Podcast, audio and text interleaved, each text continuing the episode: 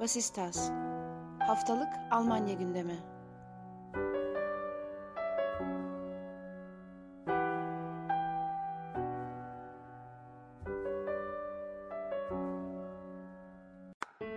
Bu podcast Türkiye'nin Dijital Gazetecilik Akademisi Newsep Turkey desteğiyle hazırlanmaktadır.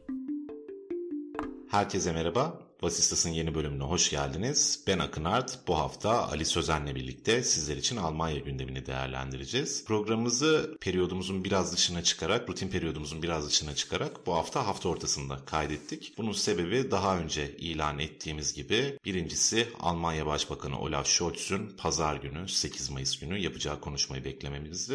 Bir diğeri de Dışişleri Bakanı Annalena Baerbock'un Ukrayna ziyaretiydi. Bu ziyaret gerçekleşti, tamamlandı ve bu ziyarete gelenene kadar aslında Alman hükümetiyle Ukrayna hükümeti arasında Cumhurbaşkanı Frank-Walter Steinmeier sebebiyle yaşanan bir takım diplomatik gerginlikler olmuştu. Buna da daha önceki programlarımızda değinmiştik. Aslında bu konuda buzların da yavaş yavaş erimeye başladığının bir göstergesi diye belki bu ziyareti ve ilerleyen süreci okumak mümkün. Kısaca geçen haftanın gündemi aslında Avrupa'da faşizmin yenildiği tarih olan 8 Mayıs veya 9 Mayıs politik e, oryantasyona göre hangi günün kabul edildiği değişiyor. E, etrafında dönen gelişmelerdi. Hem Rusya Devlet Başkanı Vladimir Putin 9 Mayıs'ta dünyaya Ukrayna gündemi üzerinden mesajlar verdi. Hem de Batı cephesinde diyelim Almanya'nın da içinde bulunduğu bugün de verilen bir takım mesajlar oldu. İkinci Dünya Savaşı analojisi, benzetmesi yapılarak. Şimdi istiyorsan öncelikle bunlara değinelim Ali. İlk önce Olaf Scholz'un e, yaptığı konuşma, bunu nasıl bir mesaj olarak okumak lazım? Bunu değerlendirebiliriz. Arkasından da Baerbock'un Ukrayna ziyareti ve sonrasında yapılan açıklamalara bakalım istersen. Evet, e, teşekkür ederim Akın güzel bir girizgah oldu gerçekten. Şey özellikle Scholz'un açıklaması konusunda o gün de seninle özel olarak konuşmuştuk. Biraz onu beklemek gerektiği konusunda biraz farklı beklentiler vardı. Hem Scholz'un 8 Mayıs'ta ulusa sesleniş konuşmasını duyurması e, ve daha sonra 9 Mayıs'ta Putin'in yapacağı konuşmanın hangi tonda geçeceğinin ya da nasıl e, yenilikler getireceğinin bilinmemesi sebebiyle biraz bizde görmek istedik. Evet, biraz da korktuk açıkçası değil mi? Korktuğumuz evet, kadar vahim evet, sonuçlar çıkmadı evet. şimdilik. Yani e, çok sevindirici tabii öyle olmaması. Biraz da e, gerçekten korktuk, çekindik. Çünkü işin e, daha yüksek bir eskalasyona doğru gitmesi işten bile değil. Tabii beklediğimizden daha mutedil açıklamalar yapıldı. Bu sevindirici bir gelişme e, dünyada yaşayan herkes için herhalde. Çünkü artık zaman zaman e, dünya savaşı ihtimalleri, bir e, nükleer savaş ihtimalleri dile getirilebilir hale gelmişti. Yani aslında tabu olan bazı meseleler artık konuşulabilir hale gelmişti ya da bir şeyin dünya savaşına sebep olup olmayacağı gibi artık bu gündelik konuşmanın bir parçası haline gelmişti. Bu tabii korkutucu bir durum ee, ve dolayısıyla bunun gibi böyle yüksek tansiyonlu konuşmalarda benzer eskalasyon ihtimallerini beklediğimiz için biz de e, e, beklemeyi tercih ettik. E, dediğimiz gibi e, Scholz'un açıklaması beklediğimiz sertlikte geçmedi. Daha sonra Putin'in açıklaması da yine e, benim beklediğim sertlikte geçmedi en azından. Buradan biraz daha sakin bir şey ortaya çıktı. Ama tabii burada bir takım mesajlar da var, alt metinler de var. Bunları da okumakta fayda var. Tabii bu Avrupa'da faşizmin yenilişini sembolize eden günler bunlar 8 Mayıs ya da 9 Mayıs. E, bunu herkes tabii şu andaki konumu itibariyle 77 sene önceki o günü yorumluyor ve buradan bir söylem egemenliği kurmak istiyor. İki tarafta benim gördüğüm. Scholz yani e, Putin'in söylediği tabii e, Sovyetler mirasının sadece kullanabildiği kısmını devralarak bunu e, söyleme egemenliğine çevirmek. O kısmı geçiyorum. Yalnız Scholz'un söylediğinde tabii biraz önce bahsettiğim ne kadar mutedil bir açıklama olsa da şöyle bir risk barındırıyordu içinde. Beni rahatsız eden nokta buydu. Almanya'nın geçmişinden öğrendikleriyle e, sahip olduğu sorumluluğun bugün işte bir şiddet düzenine karşı Ukrayna'nın yanında olmak olduğunu söyledi. Burada şimdi Almanya'nın geçmişten aldığı sorumluluğu başka bir ülkeye şiddet halinde sunmasında burada bir söyleme egemenliği oluşturmasında belki bugün için direkt bir tehlike görülmeyebilir ama ilerisi için orada tarihinden öğrenen ve dolayısıyla da öğreten pozisyona geçmek e, bir tehlike arz edebilir süreç içerisinde uzun vadede. Dolayısıyla beni rahatsız eden kısmı ilk etapta bu oldu Scholz'un konuşmasında. Ee, onun haricinde bildiğimiz söylemleri tekrar etti. Sert bir çıkış olmadı. Almanya'nın hiçbir zaman savaşın bir tarafı olmayacağını söyledi. Bu da önemliydi bir yanda. Ondan sonra da zaten 10 Mayıs günü bugün e, biz bu kaydı 10 Mayıs'ta yapıyoruz. 10 Mayıs günü de e, Dışişleri Bakanı Annalena Baerbock e, Ukrayna'yı ziyaret etti. O da bir takım açıklamalarda bulundu. Beklediğimiz yönde açıklamalardı. Buça'yı ziyaret etti ilk olarak. E,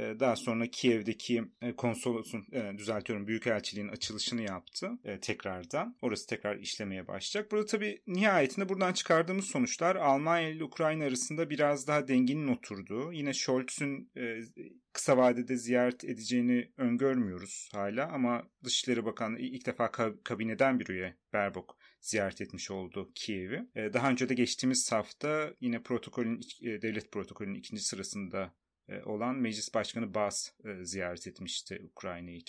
Tabi burada bir yumuşama en azından diplomatik düzlemde gözlemlemek mümkün. E, bunu da tabii süreç içerisinde devam edeceğini bekliyoruz. Ancak bir yandan bu Ukrayna ile Almanya arasındaki diplomatik söylemin yumuşaması bir yandan aslında savaşın da genel düzlemde biraz daha durağanlaşmasıyla da ya da bir bir dengeye oturmasıyla da alakalı gibi gözlemliyorum ben. Akın sen ne dersin bilmiyorum ama yani sanki savaşta bir e, sınırlar yani belli sınırlarda tabii devam eden bir savaş var ama sanki cepheler belli oldu gibi ülkelerin konumları belli oldu gibi. Kimin ne yapacağı ne yapmayacağı belli oldu. Rus ekonomisinin bir anda çökmeyeceği de yavaş yavaş belli oluyor. Yani böyle bir beklenti, daha doğrusu böyle bir söylem ciddi oranda büyütülüyordu ya Rus e, Batı cephesinden diyelim en genel anlamıyla. E, rublenin değerinin savaş öncesi göstergelere dönmesi vesaire örneğin Batı basınında da oldukça gündem oldu. Yani Rus ekonomisinin neden bu tür basınçlara ortalama bir ülkeden daha dirençli olduğuna dair. Tabii ki bu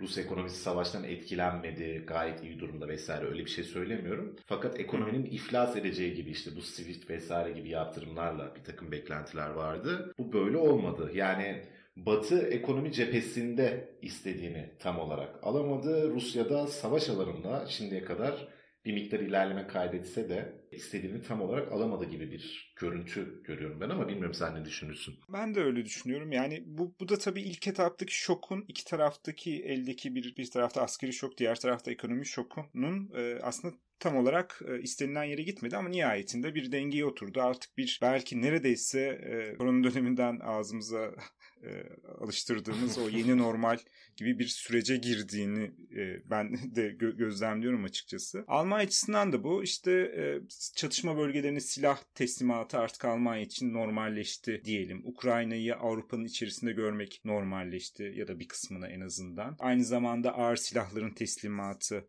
normalleşti diye düşünüyoruz ama tabii bak bu, bu noktada bir e, anket yayınlandı geçen hafta beni biraz şaşırttı. Buradaki anketler konusunda yine senin çok güzel tespitlerin var. Çok hızlı değişebiliyor işler. E, yine ağır silah teslimatı konusunda da hızlı değişmiş Hı-hı. esasında. E, şimdi onu da hemen söyleyeyim. Şöyle bir Almanya'daki insanları soruyorlar. E, ağır e, Ukrayna'ya ağır silah teslimatını destekleyenler, desteklemeyenler. 14 Nisan'da bunu sorduklarında e, %55 e, ağır silah teslimatını destekliyordu. %37 ise karşıydı.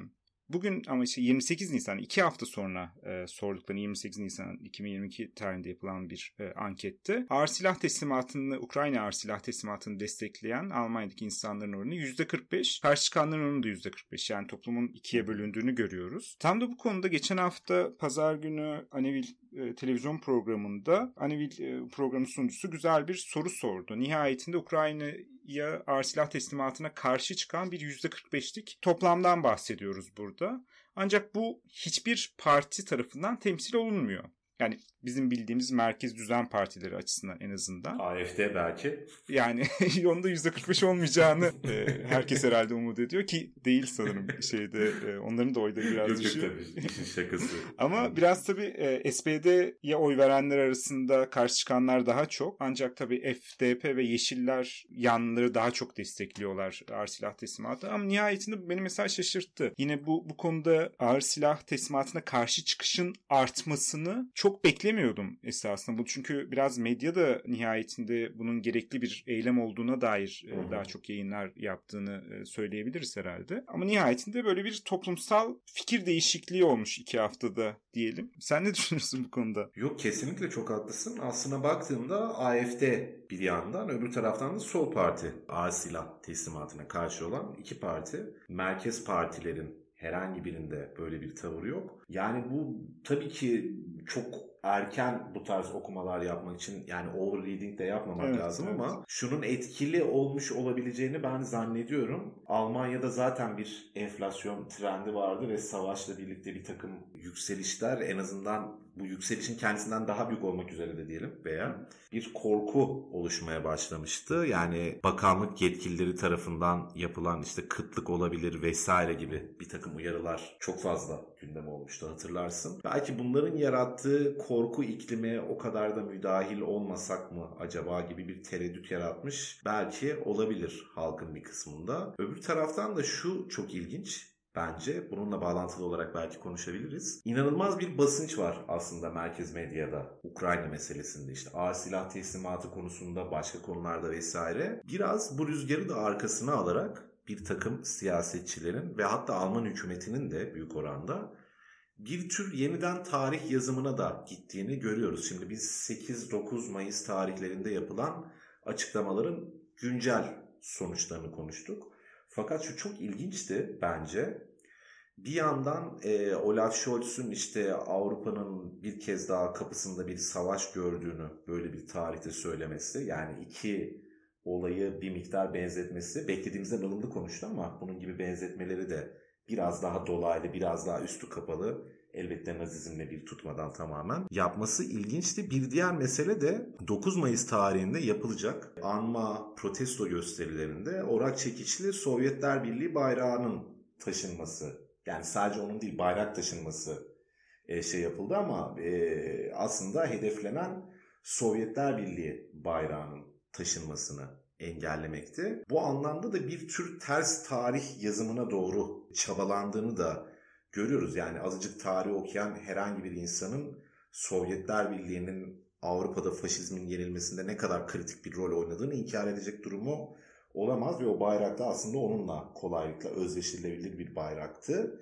Fakat bunun Putin Rusyası'nın bir sembolüymüşçesine algılandığını görüyoruz bir yandan ve aslında bu eşlemenin de biraz bilerek yapıldığını tarih yazımsal olarak ben düşünüyorum. Yani bu işin daha detay ve güncelden uzak olduğu için daha önemsiz kısmı. Fakat böyle bir tarafı da var bence. Bilmiyorum ne düşünüyorsun? Evet evet ben başta söyleme gemenliği derken e, bahsetmeye çalıştım. Yani tam detayına girmedim. Sen daha doğru bir noktaya parmak bastın ama tam olarak buydu. Burada tabii e, şöyle açıklamalar da öne çıkıyor. Buna ilk olarak o e, bayrak yasaklama muhabbeti işte tüm bayrakları bir tutma gibi hani ta- tartışmayı engellemek için e, o tabii biraz değil. Aslında oldukça yanlış bir e, karardı. Ki zaten pratikte de uygulanmadı. Ee, Ukrayna bayrakları da, Sovyet bayrakları da, Rus bayrakları da orada yani bir şekilde kendi yer buldu. Artık hani e, gündelik belki küçük çatışmalar olmuş olabilir ama genel olarak bizim gördüğümüz fotoğraflarda en azından bir takım e, bayraklar göz önüne çarpıyor. E, şöyle de bir yanı var bence. Şimdi e, Ukrayna'nın Almanya Büyükelçisi Melnik yine geçenlerde bir açıklama yaparken şunu söylüyor. E, tarih yazımını yeniden e, kurmak e, diye söylediğin için söylüyorum.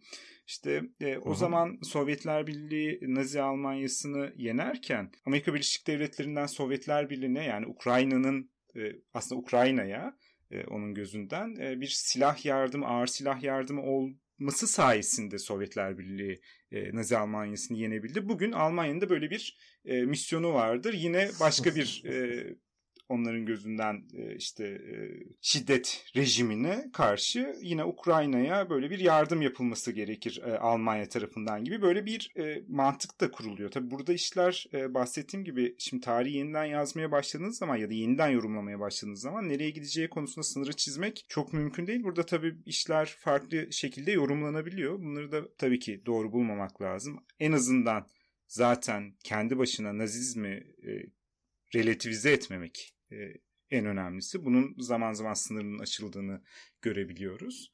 Hı hı. E, Ki bu aslında Alman konteksinde tabudur evet, değil mi? Evet. Bunun da bir yıkılmış tabu olduğunu söyleyebiliriz yani. Herhangi bir olguyu nazizmle bir tutmak çok ciddi bir aslında skandaldır Alman siyasetinde ve kültüründe. Evet ve bunu bunun üzerinden Almanya'ya bir misyon yüklemek. Yani Almanya bunu öğrendi Hı-hı. ve artık bunun uygulayıcısıdır. Misyonunu yüklemek çok ta, yani e, sorunlu yerlere gidebilir. Bu tabii küçük bir tartışma dediğin gibi satır arası okuması ama çok da önemli bir tartışma. Bence bu konuda şerh düşmemiz yerinde. E, ileride Almanya'nın uluslararası alanda alacağı pozisyonlar itibariyle önemli. Ve buradaki işte eleştiri şerhiyle e, bence devam edebiliriz aslında. Evet, bununla bağlantılı değil aslında ama bir şekilde SDO'nun bir miktar yükselişini veya başka bir takım meseleleri belli bir yerellikte gösterdiği için ben bir başka gündeme bağlamak istiyorum bu konuyu. Schleswig-Holstein eyaletinde gerçekleşen seçimler. Bu seçimlerde iki sürpriz sonuç oldu. Birincisi AFD'nin kuruluşundan beri herhalde böyle söylemekte bir sakınca yok. Bir yanlışım varsa sen düzeltirsin. Kuruluşundan beri sürdürdüğü bir yükseliş trendi var. Daha doğrusu bir yükseliş trendi vardı ve sonra o çizgiyi en azından koruduğunu işte artı eksi bilmem kaçta görüyorduk. Ee, bunun bir istisnai örneği bu son seçimlerde gerçekleşti. Öbürü de CDU'nun yükselişi. Bilmiyorum Ukrayna meselesiyle ilişkilendirilebilir mi? Bir yandan Friedrich Merz'in çok yoğun çabaları oldu biliyorsun Ukrayna diplomasisi konusunda. Kendisi Alman hükümeti kadar çabaladı. Hatta e, bu bahsettiğimiz Steinmeier krizi henüz yaşanırken, henüz çözülmemişken iki taraf arasında yapılan bir takım görüşmeler sonucunda e, ana muhalefet lideri Mertz'in Ukrayna'yı ziyaret ettiğini biliyoruz. Yani bir tür paralel devlet belki oluşturduğunu söylemek mümkün. Mertz'in bu ziyaretiyle neredeyse bir devlet ziyareti gibi Almanya'nın oraya desteğini kendince göstermek amacıyla gittiğini görüyoruz. Neyse bununla alakalı mı CDU'nun çıkışı çok zannetmiyorum ama genel tabloda şey olsun diye sana vereyim sözü. Sen de söz. Teşekkür ederim. Şimdi Mertz'in gidişi tabii böyle biraz e, komik bir durum. Yani e, Mertz tabii burada ana muhalefet partisi lideri ama nihayetinde iktidarda bir e, söz hakkı yok doğal olarak doğrudan. E, orada şimdi bu ziyaretin Ukrayna'ya mı yoksa Mert'e mi yaradığına bakmak lazım. Yani Mert'in oraya gidişinin Ukrayna'daki savaşa bir etkisi yok. Yani bir e, işte e, Dışişleri Bakanı'nın orada olması, Başbakan'ın, Almanya Cumhurbaşkanı'nın orada olması, orada yapacağı açıklamalar, orada yapacağı destek açıklamaları ya da vereceği sözler vesaire bir etki yaratır. Mert'inki biraz da işte e, işte trene bindi, işte yataklı trenle gitmiş onları paylaştı. İşte Zelenski ile bir fotoğraf çektirdi. Belediye başkanıyla görüştü geldi. Yani hani şey e, doğrudan biraz daha kendi PR'ına destek olmak için gitti. Yani doğrudan oradaki Ukrayna'daki savaşa bir e, katkısı olduğunu zannetmiyorum. Biraz daha turistik bir seyahat Kiev'e turistik bir seyahat gibi gözleme e, e, bakmakla gerekir herhalde. E, bir yandan da seçimi de e, Schleswig-Holstein'da olan seçimi de şöyle e, aslında Günther, Daniel Günther bu Schleswig-Holstein'daki eyalet parlamentosu başbakanı Mert'in en azından karşısındaki e, ekiplerden biriydi. Mert'in her zaman karşısına kim çıkarsa onu destekledi ve Mert'le iyi anlaşmadığını biliyoruz.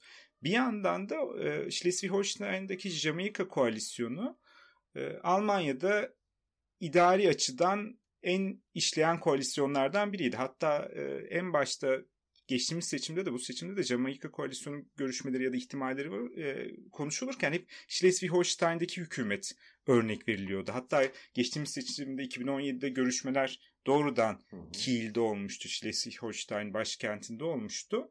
Hani o bir örnek model olarak alınabilir mi Jamaika koalisyonu ki burada da bahsettiğimiz işte Hristiyan Birlik, e, Yeşiller ve FDP'nin katılımıyla bir koalisyon vardı orada. Dolayısıyla bahsettiğim gibi idari açıdan başarılı bir koalisyon olarak görüldüğü için CDU'nun oylarını orada arttırması doğrudan Mertz'in ya da CDU'nun bugünkü konumuyla alakalı değil ancak Daniel Günter'in oradaki başarılı başbakan profiliyle biraz daha ilişkilendirilebilir. Dediğim gibi zaten e, kıyasla da Mertz'in biraz da parti içerisinde karşısında duran bir isimdi.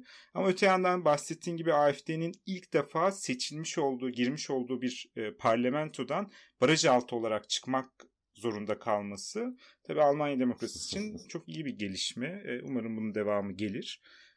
Bunun artık ne kadar devam geleceğini de göreceğiz. Tabii Schleswig-Holstein çok küçük bir eyalet. Hani oradan bir genel Almanya okuması yapmak zor. Ancak küçük bir etkisi de belki bu pazar günü yapılacak Kuzey Ren-Vestfalya eyalet parlamento seçimlerine olabilir. Oradan işte daha önce de bahsetmiştir küçük genel seçim olarak da adlandırılıyor Almanya'da. Orada çıkacak sonuç bizim için tabii daha değerli olacak. Almanya'daki şu anda koalisyonun destekli durumda ya da e, CDU'da bir e, hareketlilik var mı ya da Kuzey Ren-Vestfalya gerçekten önümüzdeki dönemde nasıl yönetilecek konusunda orayı belki biraz daha önemsemek lazım. Kuzey Ren-Vestfalya seçimleri her zaman önemli.